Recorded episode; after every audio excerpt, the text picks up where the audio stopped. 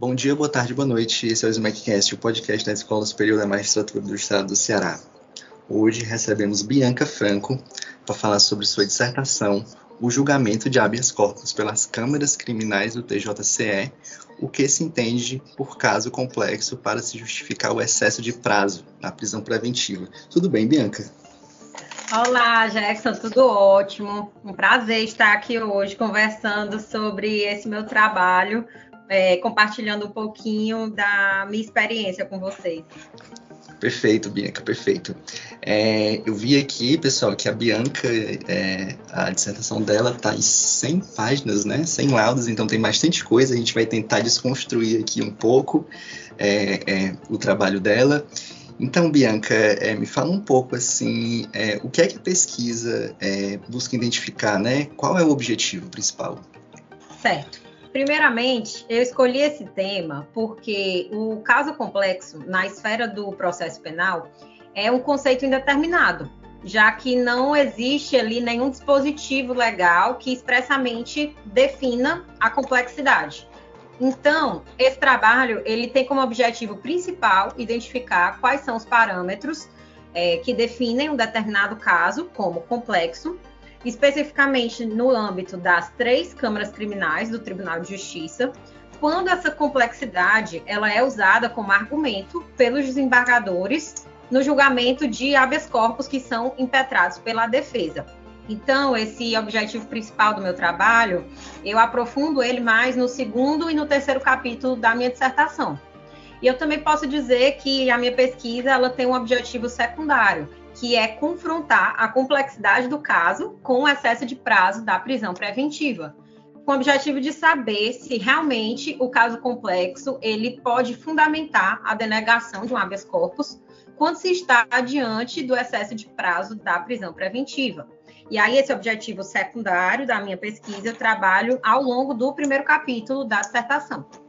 E aí, no caso, eu parti da premissa é, de que a prisão preventiva ela é exceção no processo penal brasileiro, a legislação é, penal dispõe sobre isso, mas caso ela ocorra, ela seja necessária, ela deve perdurar apenas o tempo que for estritamente necessário para se comprovar a culpabilidade ou não daquele réu que está preso, sob pena de haver uma violação de um importante princípio constitucional, direito fundamental, inclusive, que é da razoável duração do processo.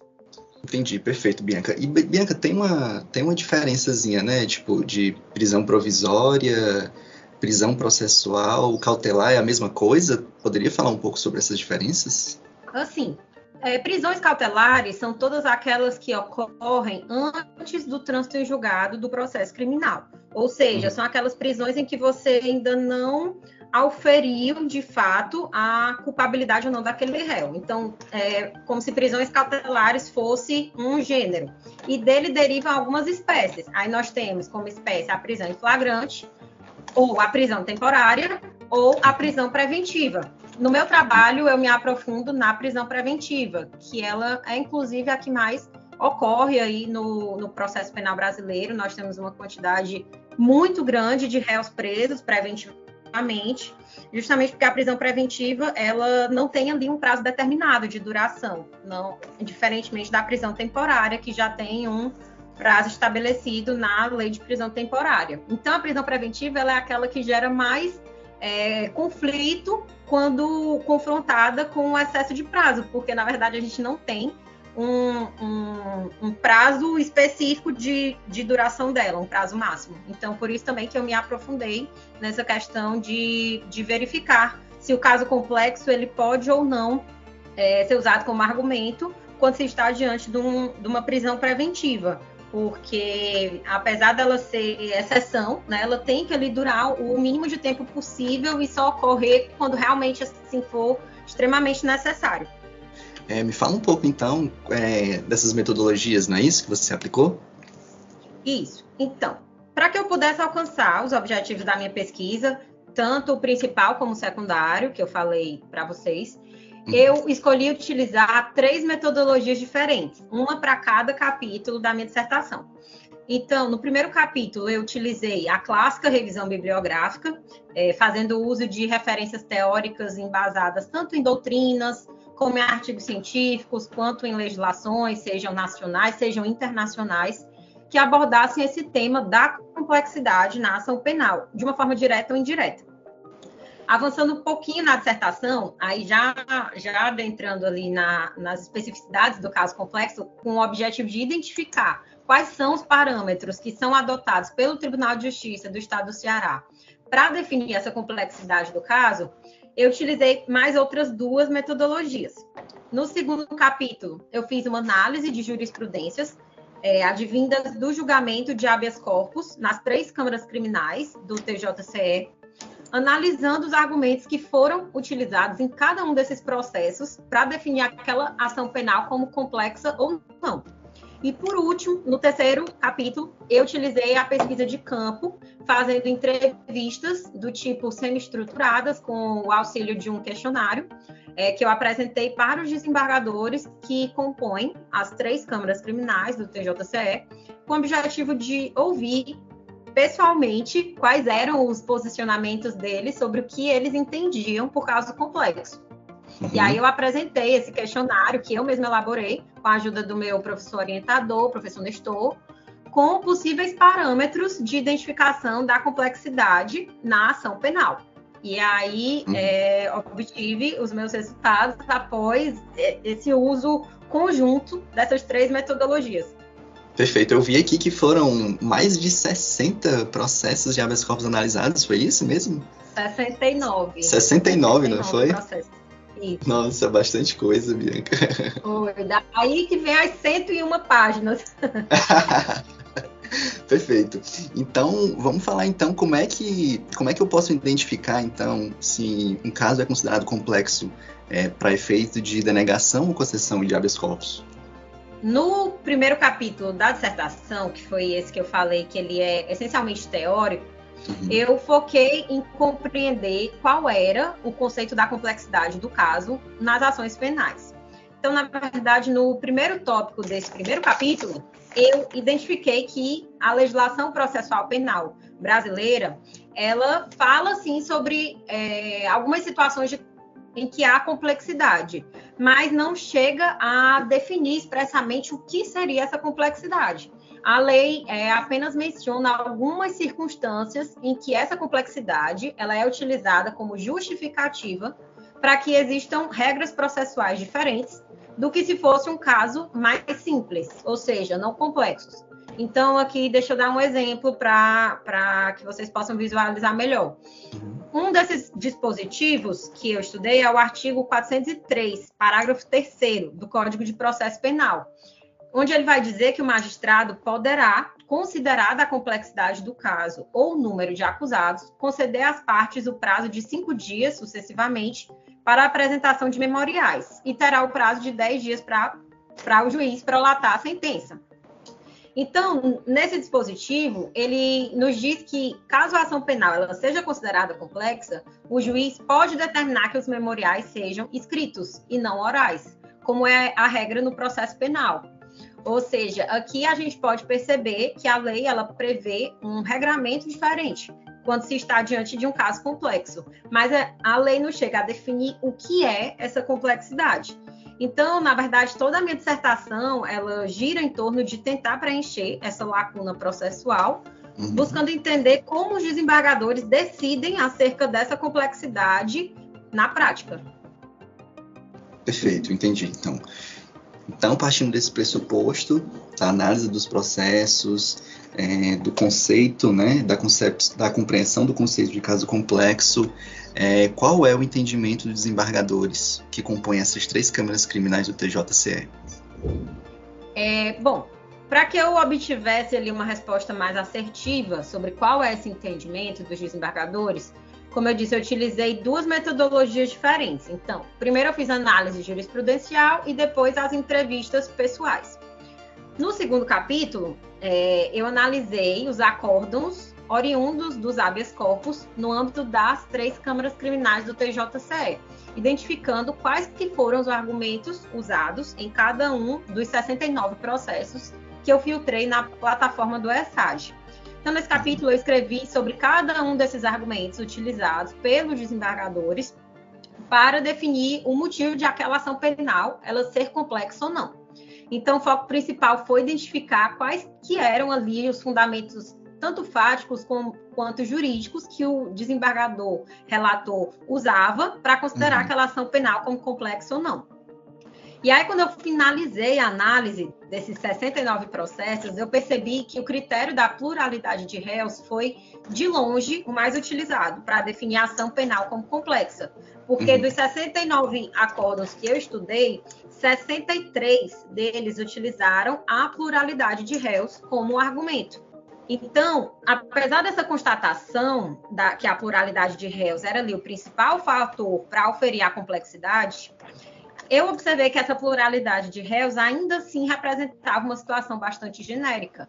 Porque, ao mesmo tempo que eu encontrei ações penais que tramitavam em desfavor de dois réus e foi considerada complexa, também existiam ações penais em desfavor de 121 réus que também eram consideradas complexas. Essas uhum. ações uhum. com mais de 100 réus, elas são oriundas principalmente de operações que investigam organizações criminosas. E uhum. aí, é, já no terceiro e último capítulo da, da, dissertação, que foi onde eu fiz as entrevistas, é, com alguns dos desembargadores que foram relatores dos 69 processos que eu analisei anteriormente, é, eu, o que eu fiz foi pegar os argumentos que eles utilizaram nesses acórdons que para eles definiu a complexidade do caso, que eu já tinha identificado anteriormente por meio da análise jurisprudencial, e elaborei um questionário com esses parâmetros em forma de quesitos e levei para que os desembargadores respondessem com quais deles eles concordavam ou não no momento de definir a complexidade da ação penal. Ou seja, quais desses parâmetros eles consideravam válidos para definir o caso como complexo. E aí, analisando as respostas dos questionários, eu percebi também que a pluralidade de réus foi um critério, na verdade, unânime dos cinco desembargadores que eu entrevistei, é, uhum. para definir o caso como complexo. Então, eu confirmei o resultado da análise jurisprudencial dos habeas corpus que eu fiz no segundo capítulo, depois de fazer as entrevistas, porque, novamente, a pluralidade de réus foi o parâmetro utilizado com maior frequência para definir a ação penal como complexa é, da, dos 69 processos que eu analisei, praticamente todos é, existiam a pluralidade de réus e isso era utilizado como um argumento para definir aquela ação penal como complexa. E o que acontecia muitas vezes era que os desembargadores é, negavam ali aquele pedido de, de revogação da prisão preventiva, porque consideravam o caso como complexo. E isso uhum. muitas vezes embasado na, na pluralidade de réus, ou seja, porque aquela ação penal tramitava em desfavor de dois, três, cinco réus, e aí por isso demandava um tempo maior, e como a ação em si, a ação penal em si demandava um tempo maior, então a prisão preventiva, consequentemente, demorava também. E aí, é, esse, essa conclusão que eu cheguei depois da análise desses processos, quando eu fui para as entrevistas, ela se confirmou. Porque uhum. dos cinco desembargadores que eu entrevistei, todos os cinco concordavam que a pluralidade de réus era, sim, um, um critério para se auferir a complexidade. Não teve nenhum outro critério dos meus quesitos em que todos os cinco desembargadores tivessem concordado, como houve é, com a pluralidade de réus. Entendi. Esse, esse, você fez tipo um recorte de 2016 a 2021 também, não fez, Bianca? Isso. Isso foi uhum. para filtrar, na verdade, os 69 processos. Eu, porque eu fiz pela própria é, plataforma do ESAGE, na consulta de jurisprudências. Então, coloquei lá uhum. na pesquisa livre caso complexo, entre aspas, para poder achar a expressão é, de uma forma mais assertiva no âmbito dos uhum. acordos. E aí, quando eu, quando eu coloquei esse recorte temporal de 2016 a 2021, eu encontrei 69 processos. E aí eu disse, tá, então vou analisar cada um deles. e aí eu, porque eu vi que no espaço de tempo que eu tinha para construir a dissertação, dava certo. Assim, era puxado, mas dava certo. Uhum. E eu queria ter uma amostra boa de processos para poder ter uma, uma resposta ali que realmente tente refletir a realidade do Poder Judiciário. Com certeza, sem dúvida, Bianca, sem dúvida. É, em algum momento, é, você se deparou com alguma dificuldade no desenvolvimento da pesquisa? É, então, com certeza, o momento mais desafiador da minha pesquisa foi quando eu realizei as entrevistas de forma pessoal com os desembargadores que foram relatores dos processos que eu tinha analisado no segundo capítulo. Porque, uhum. para mim, só fazia sentido eu entrevistar os, os relatores dos, dos processos que eu tinha analisado no capítulo anterior. É, especificamente aqueles desembargadores que ainda trabalhavam no tribunal no momento que eu fiz a entrevista, que foi entre outubro e novembro de 2022. Uhum. Então, nessa época, é, já haviam falecido alguns desembargadores, como o desembargador Haroldo Correia, o Antônio Pádua, Francisco Martônio, que eram desembargadores que estavam inicialmente na minha amostra de entrevista e que eu não pude entrevistar. E também o desembargador Lincoln Araújo, que já, já estava aposentado. Ele se aposentou no começo do ano de 2022 e eu só fiz as entrevistas no final, outubro e novembro. É, uhum.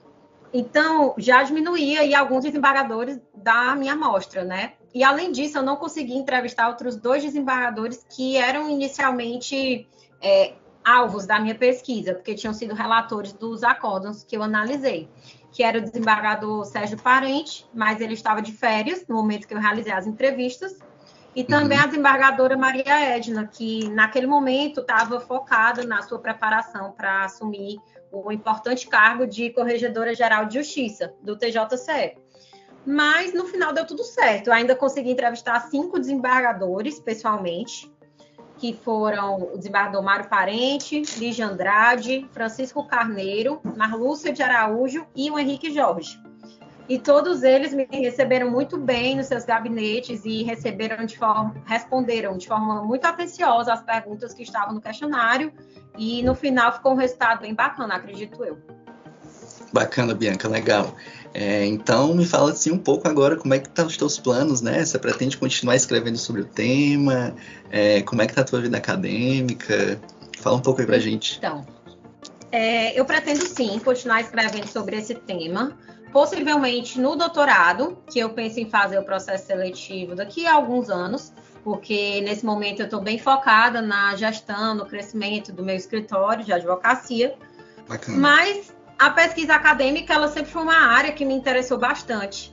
Eu, particularmente, gosto muito da pesquisa empírica, que é essa pesquisa de campo que eu fiz, em que uhum. a gente busca dados relevantes por meio da vivência do pesquisador.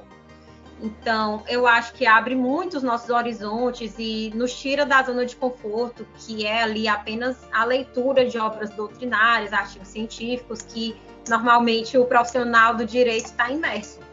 Então, a pesquisa empírica ela é fundamental para se comprovar se realmente uma determinada teoria ela consegue ou não ser validada na prática. No caso do direito, seria na rotina processual dos seus operadores, sejam eles advogados, defensores públicos, juízes, enfim.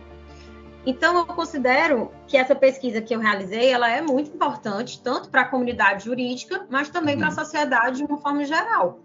E ela pode ser, sim, aprofundada no momento posterior, como doutorado, e aí eu penso em pesquisar como o STJ, o Superior Tribunal de Justiça, entende sobre a complexidade do caso no processo penal, até mesmo porque ele é um dos quatro um dos quatro tribunais superiores que a gente tem aqui no Brasil, e ele uhum. funciona como a instância imediatamente superior aos tribunais de justiça de cada estado. Ou seja, o STJ tem ali como principal missão zelar pela uniformidade das interpretações da legislação federal brasileira, e tanto o Código Penal como o Código de Processo Penal são leis federais. Então, eu acho que seria interessante pesquisar se o STJ ele tem um posicionamento diferente ou não do Tribunal de Justiça do Estado do Ceará quanto a esse tema do caso complexo. Então, daria aí uma boa pesquisa no âmbito do doutorado, sim. Nossa, tem pano para manga, não tem, Bianca? Tem. STJ ainda dá muito mais do que essa amostra de 69 processos aí. E a ideia da tese, né? Uma tese de doutorado, ela tem que ser, sim, mais aprofundada. Ah, sem dúvida, Bianca, sem dúvida. Gente, Bianca, é... quer deixar um recado final para o pessoal, fazer algum agradecimento, alguma dica de leitura?